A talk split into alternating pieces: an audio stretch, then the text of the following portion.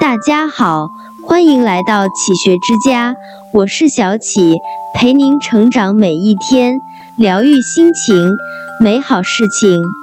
有人说要把开心当做一种习惯，吃自己想吃的饭菜，做自己想做的事。人这一生总要有松有紧，生活才有滋味。曾经看过一个纪录片，一位九十八岁的老人上山捡柴、种青菜都是他的日常。节目的最后采访这位老人：“您的身子骨很硬朗呀。”老人笑了笑，每天溜溜弯，做做自己的事，开开心心的，都是这样。其实啊，健康和开心是相辅相成的关系。每天开开心心，身体自然安康。人只有开心了，才能有更好的心情和精力去面对生活。下面是能让你开心的良方，送给所有人：一、健康为首要前提。柏拉图说。第一财富是健康，第二财富是美丽，第三财富是财产。一个家庭的幸福美好，必定是建立在健康的基础上。没有病痛，人才能感受到其他好的情绪。二，要有一颗宽容、自我调侃的心。人生注定会遇见美好，也会体验疼痛，遭受困难与非议在所难免。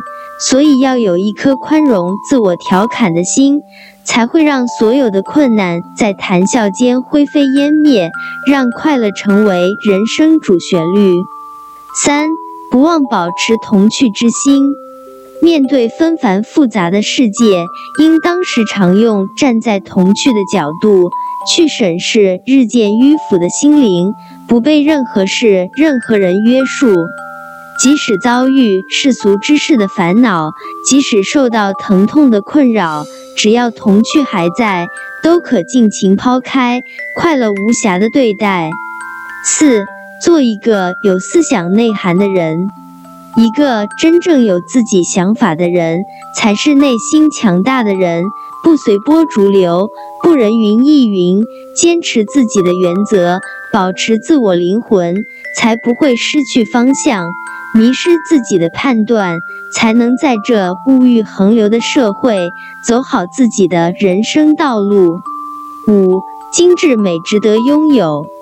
当我们有条件、有能力，而且自己也想过精致一些的生活，就不要委屈了自己。人过半生，不要畏惧年龄本身。每个人都行走在变老的归途中，不慌不忙地过精致的生活，岁月也将对彼此温柔以待。不能永葆青春，却能收获中年的独特魅力和内涵。与生活和解，活得精致一些，不慌不乱，不紧不慢。六。爱情不是我们的快乐之源和生活的全部。爱情虽美，但不一定长久。如果哭比笑多了，那就放手吧。七，对待伤害你的人，潇洒地说拜拜。为情所伤是很常见的事。如果困倦于此，只会让自己很不堪，还不如挥挥手，就像一缕青烟飘去无影踪。八，对待不良情绪必须释放出来。作为成年人，一般的不良情绪都会自我管理，但是不开心的事情堆积起来也是很可怕的。找个树洞跑跑步，狂吼一番，都是一种方式。九，对待朋友，君子之交，其淡如水。人和人的感情，淡淡的就好，这样的关系能够维持的久。十，对于不相投的人，以礼相待，距离增加，多些善意，不要在意不合拍的人，多和自己喜欢的人相处。十一，对于重伤自己的人，鄙视与无视，他是最好的回击。对于实在可恨的人，以其人之道还治其人之身。记住教训，没必要的话，最好的方式就是不理睬，自己觉得没趣便会作罢。十二，对于伤痛，时间会解决一切。人生几十载，总有大大小小的苦，甚至无法愈合的伤口。时间是最好的治疗师，它会让你淡忘一切，放下曾经的种种。十三，对于快乐，持续、持续再持续。烦恼是每天都有，每天都解决不完。我们能做的就是保持微笑，对待周围人和事，有益身心健康。十四，对于家庭，我们矢志不渝，一屋不扫，何以扫天下？幸福是什么？经营好的家庭，夫妻和睦，母慈子孝。十五，对于金钱，我们取之有道，谈钱虽俗，但必不可少。君子爱财，取之以道，只用正当的方法，量力而为。人活一世，不就是图个开心？